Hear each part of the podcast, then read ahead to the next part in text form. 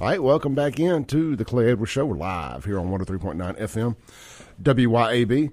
Hey, look, man, I got out this weekend to Acme Pizza and Daiquiris. Stopped by there, visited with Chip for a minute, and you should do the same. They got 12 different specialty pizzas, or you can build your own. You can try the Wheel of Flavor, put three different specialty pizzas onto one pie, or try, try one of their nine different frozen daiquiris. Heck, they've even got daiquiris to go now. Don't ask me how they do it. Something with the alcohol levels. They were able to tweak them just enough to make it legal. You can now get daiquiris to go. I believe you can get them delivered from Take a Break Deliveries, but don't quote me on that. I think he told me that the other night. Uh, check with them. But look, man, get you a pizza and a half gallon of daiquiris brought to the house. That sounds sounds like a good time anytime. Uh, so get by, or just go by there and see them in person.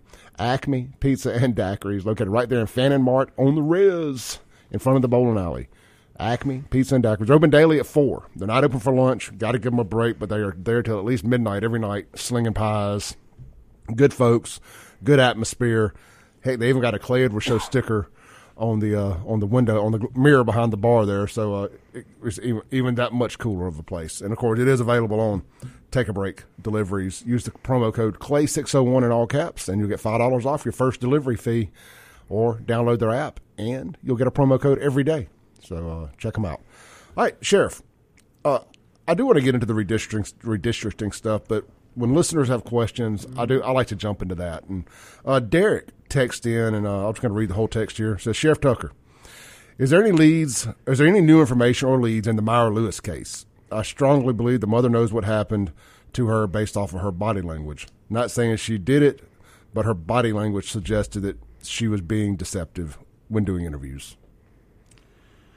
Uh, well, like I was telling you off the air there a while ago, uh, the uh, every officer during his career has that one case that just, for whatever reason, just bothers them and, and, and follows them their entire career and even afterwards. But uh, you know, there's no doubt. I've I've said it time and time again that uh, the Myra Lewis case that's that's my unicorn. I've I've not been able to get it off my mind.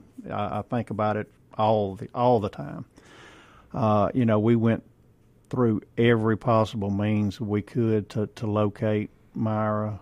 We still get tips uh, that come into the sheriff's department. We still follow tips. I mean, we get them internationally uh, uh, of possible sightings.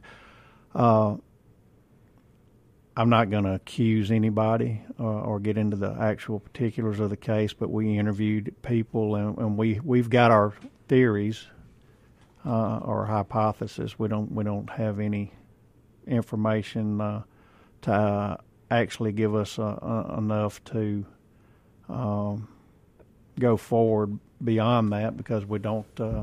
obviously, we've never found Myra, so.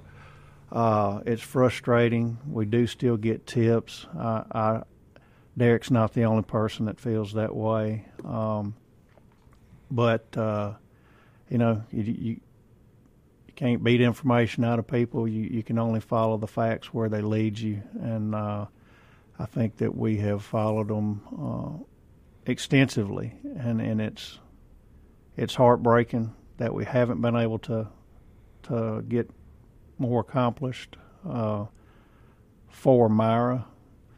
Um, but uh, the fact is that we we don't have any more information than you know than the last update that we gave, which was probably last year on the anniversary of her disappearance. But uh, it's a great question. We all got to live with it. Uh, a lot of different opinions out there.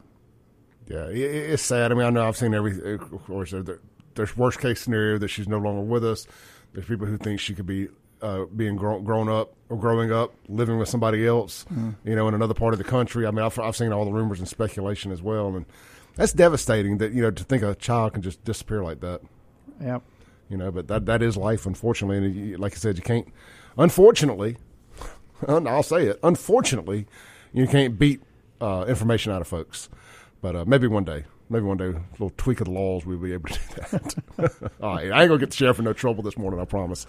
All right, w- one more, one more incendiary thing here from me. Not this ain't got nothing to do with anything, but let's just play a game of what whataboutism here with you. Let's just say, for instance, I was a visitor at the Rankin County, I mean the Madison County Sheriff's Department. I say Rankin County so often.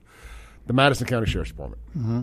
I'm a visitor in there, and um, I just so happen to drop a little baggie of cocaine. Not that I would have that, but again, what aboutism?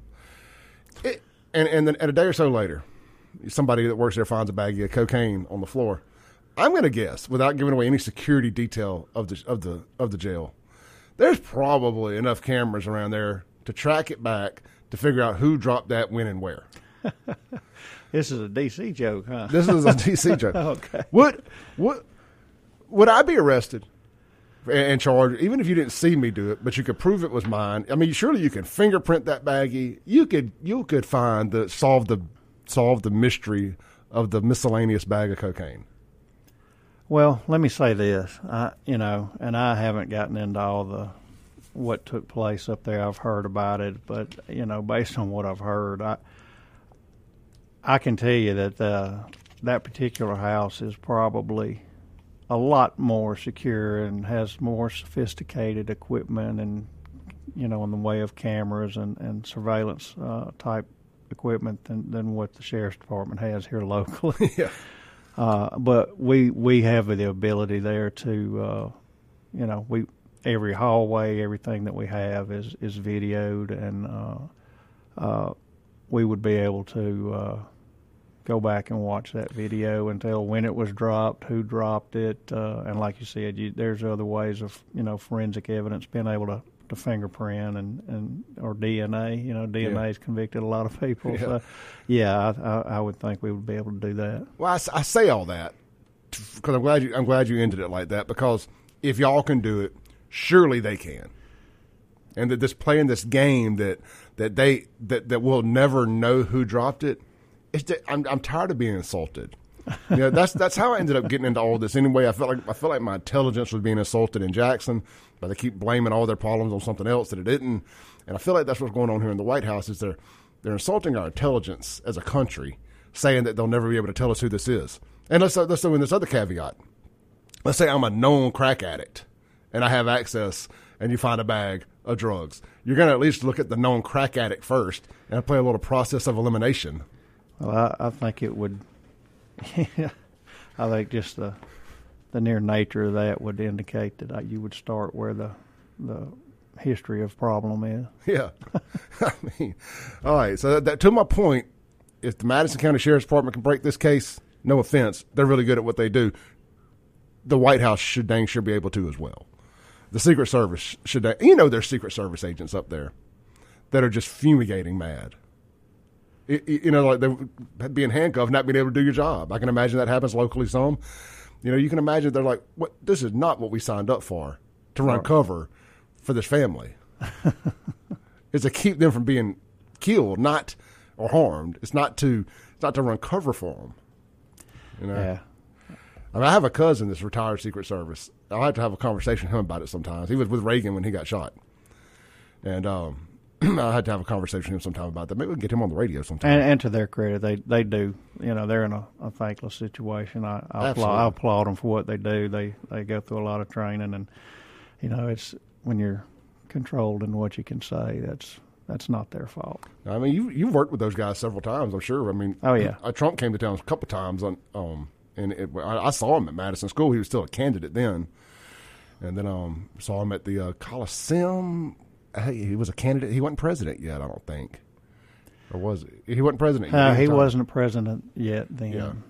But yeah, that that was a good one. I took my daughter to that. I said, you, I said well, you need to go do this because you're going to want to be able to say you saw a living president. Oh yeah, uh, Yeah. and I did, and I just just real quick, I'll tell you this: when he got off of uh, that uh, bus when he pulled up there, before he did anything else, you know, we had a significant number of law enforcement, Secret Service, Highway Patrol, our guys, Madison PD, uh, you know, just a significant number of people there, and he did not do a single bit of speaking or anything until he went over and shook every one of those officers' hands personally. I was really impressed by that. Yeah, you know, and you hear those stories. I I've seen photos from those trips and photos with a different task force and stuff that were helping do security. And you know, everybody says to a man that you know he he treats law that that's not an act. No, he cares. Yep, Yeah. he does absolutely. All right, let's take one more break. When we come back, I'm, I am finally going to get to this. I want to get into this conversation about judicial redistricting uh, with Yazoo and Madison County, what the potential fallout of that could be, all of that stuff. This is the Clay Edwards Show. I got your questions too for the sheriff on the Guns and Gear text line 769 241 1944. Madison County Sheriff Randy Tucker here in the studio with me. We'll be right back.